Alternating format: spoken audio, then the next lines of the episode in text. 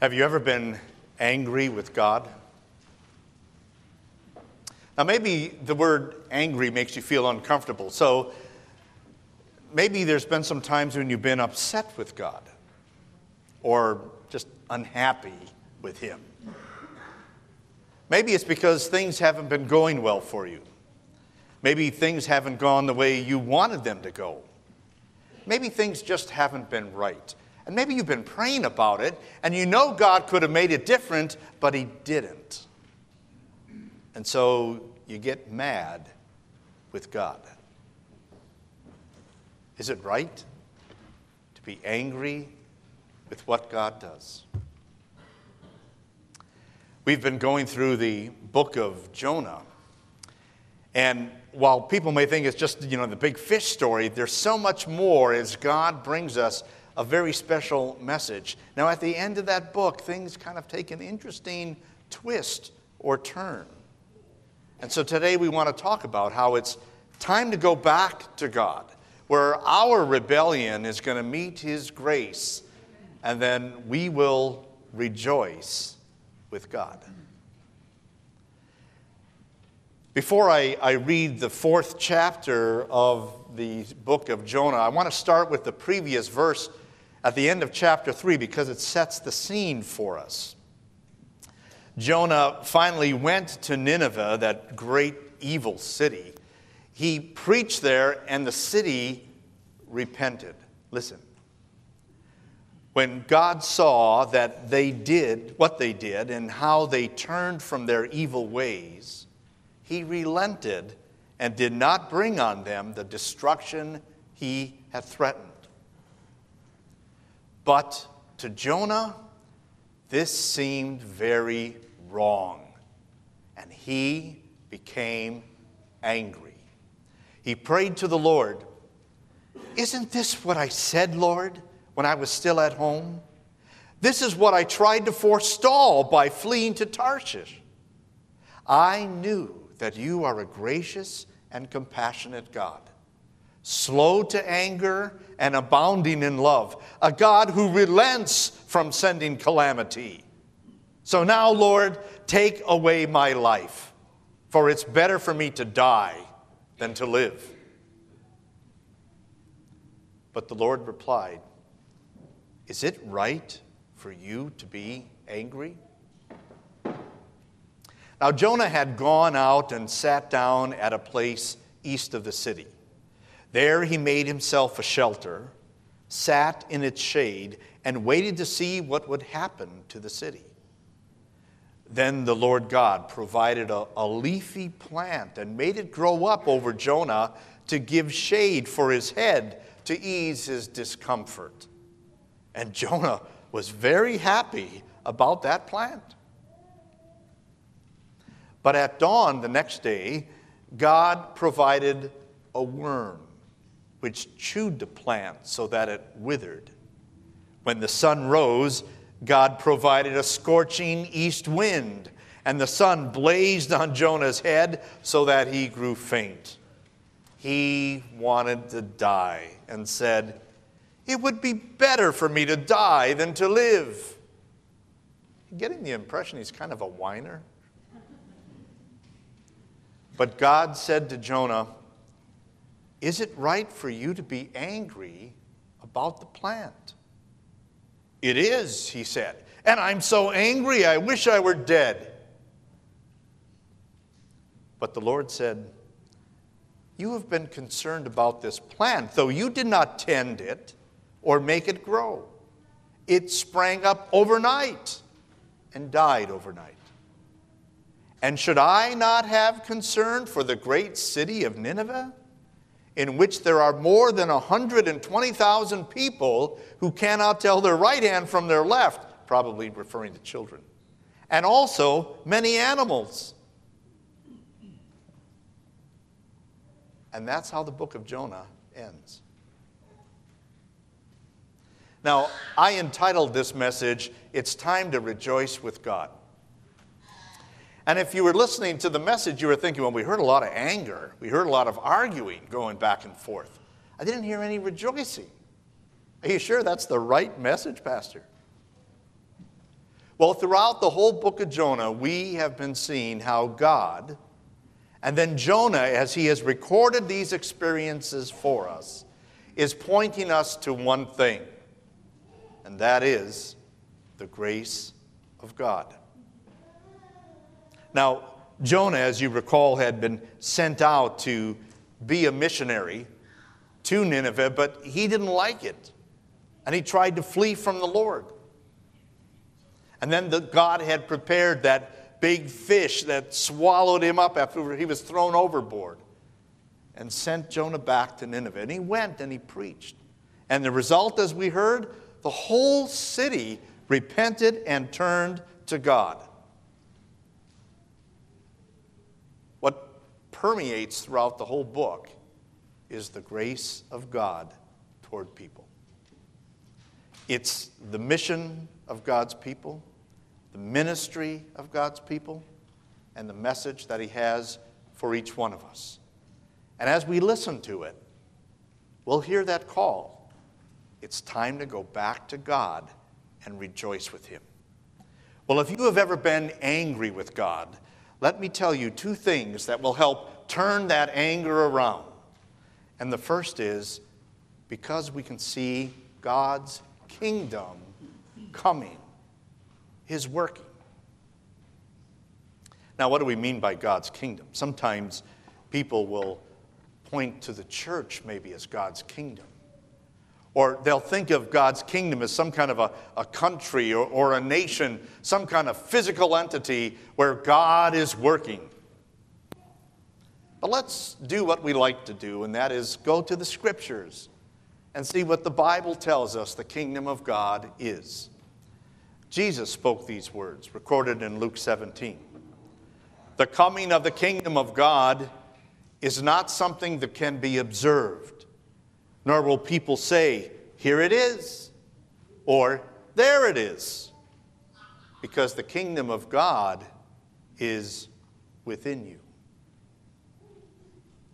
The Apostle Paul makes it even more clear when he says, The kingdom of God is not a matter of eating and drinking, but of righteousness, peace, and joy in the Holy Spirit. In other words, what he's telling us is that the kingdom of God is a spiritual thing.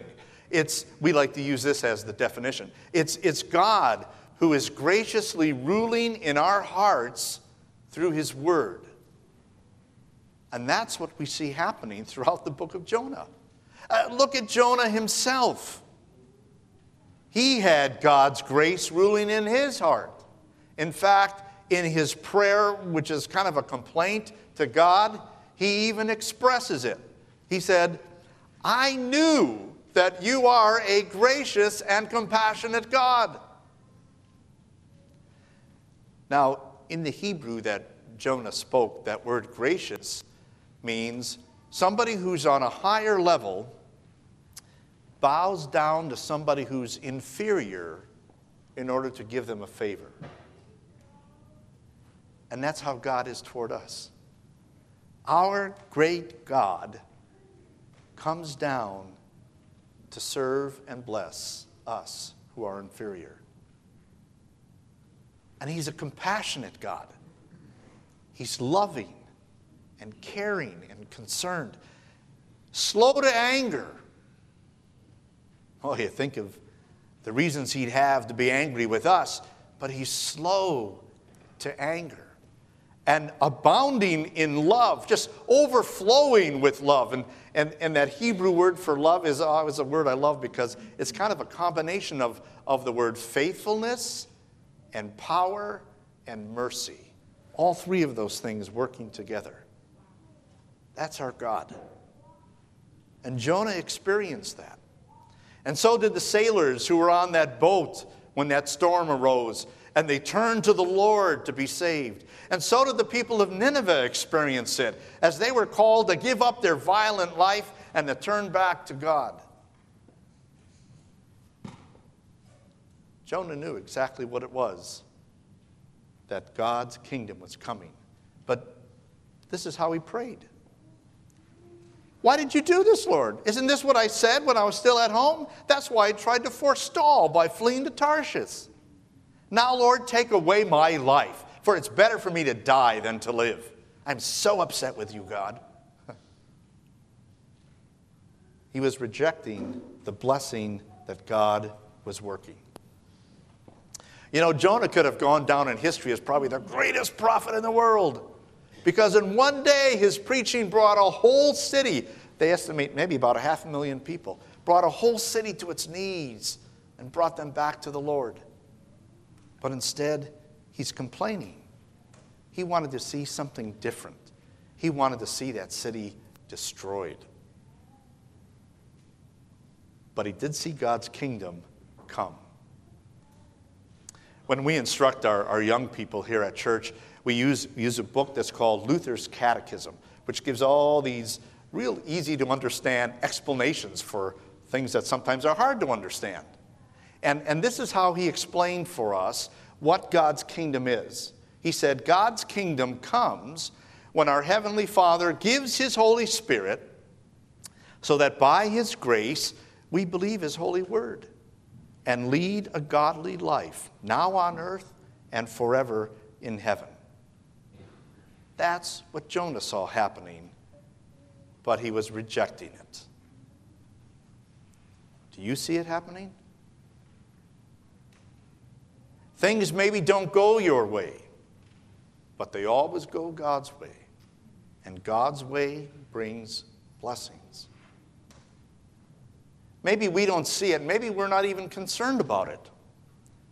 Maybe we're not so concerned about God's word being spread in the world or in our community because you know what? We have some other concerns to deal with. Or maybe we think, well, that's somebody else's job to take care of that, not mine. Maybe we're looking for something else to be done. We want God's kingdom to come in, in some other way. Let's not miss the blessing. And let's not be angry at God. As he asked Jonah, Is it right for you to be angry? Not when we see that God's kingdom of grace comes to the hearts of people. So let me ask you this question How was your week? How was your past week? Was it a good week for you? Was it kind of a tough week? maybe some disappointments. But did you see the grace of God coming to you? Did you see how loving and patient and compassionate He was to you when you didn't deserve it? Now, if there were some disappointments that happened during the week, how did you respond? Were there some people that let you down, some people that made you upset? How did you respond to them? Did you respond to them the way God responded to you? Did you see the opportunity for God's kingdom to come to others through you? Sometimes we're always looking for big things to happen. Oh, wouldn't it be great if we as a church could convert this whole town of San Jose to the Lord? Let's not always look for big things. Let's realize that even God rejoices when just one sinner repents and comes to Him. And that's what we can pray for. And that's what we can work toward the kingdom of God coming into people's lives. Can turn you around from being angry to rejoicing with God. But there's something else to recognize too. The Lord put that question to Jonah Is it right for you to be angry? And what did Jonah do? He went outside the city, there made himself a shelter, sat in its shade, and just waited to see what would happen to the city. He wanted to see what the Lord's will would be. He was waiting for destruction. Maybe he thought, you know, this city, it doesn't deserve it this whole thing that they're doing with repenting is going to be short lived and they're going to go back to their violent ways. You just wait and see, Lord. But that wasn't the Lord's will. We can rejoice because God's will is always done. Now, what is that will? Again, Luther gave us this real easy to understand explanation. The Lord's will is simply that all would come to a knowledge of the truth and be saved. That's what God wants. Now, not all will do that, though, because they will reject God. But God wants to save them.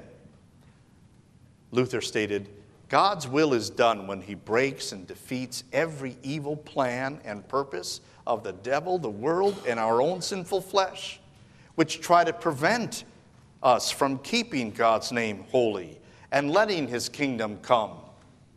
And God's will is done when he strengthens and keeps us firm in his word and in the faith as long as we live. This is his good and gracious will.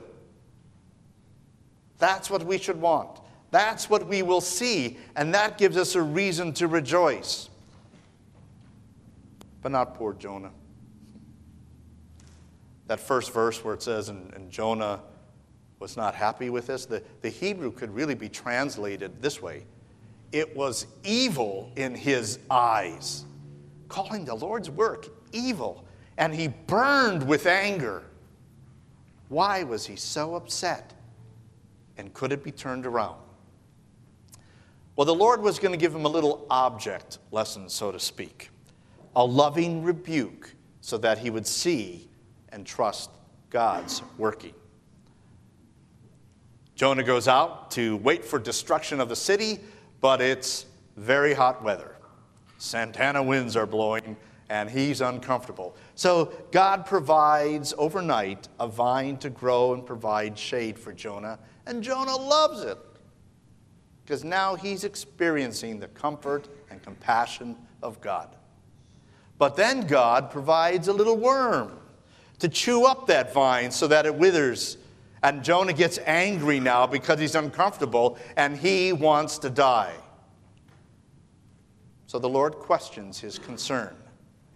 Why are you so concerned about a plant which you had nothing to do with, but you're not concerned about these people whom I've created and loved and saved. The point was, God wanted Jonah to have a new heart, a heart that was filled with compassion, a heart that wanted to see God's kingdom come to them, for them to know His grace. And that's what happened. God said, Should I not have concern for the great city of Nineveh? in which there are more than 120,000 people who cannot tell their right hand from their left, and many animals. And if there was 120,000 children, probably more adults and teenagers, so they estimate maybe 500,000 people in that, in that town. God was simply saying, Look how my grace will go to work. And that's how the book ends. Kind of a strange ending, we might say. It's kind of a cliffhanger because we don't know what Jonah does. But some people say, no, we do know what Jonah does, and I agree with them. Jonah writes this book. Jonah tells us about his experience with the grace of God working in his life. And he's teaching us that God has outrageous grace. It's kind of interesting that the first words in the book and the last words in the book are words from God. Maybe he's simply telling us listen to me. Listen to me. God is gracious. God spared the city of Nineveh because he would not spare his son. He did not spare his son, but gave him up for the world, for you. Jesus left all that glory in heaven and came into this world to live like us. But to live perfectly under all of the demands of God's law that we are under. To live perfectly so that God could give a righteousness to us through faith in Him. And then Jesus did not spare His own life, but sacrificed it dying under the, on the cross, dying under God's wrath, the penalty that you and I deserve for our sins. He rose again. He rose to his throne in heaven. He rules over everything now to bring his kingdom to people so that his will will be done. God spared the city because he did not spare his son. God spares us because he did not spare his son. So to me, the book doesn't end on a cliffhanger. It ends with a very clear message Our God is gracious, and He's calling us to come back to Him, to listen to His call and to answer it, to turn from our sin and to trust Him for forgiveness and deliverance, to do what He asks us to do, and to rejoice that His kingdom comes and His will is done to bless us with his grace. That's the book of Jonah. Time to come back to God, time to rejoice. Amen.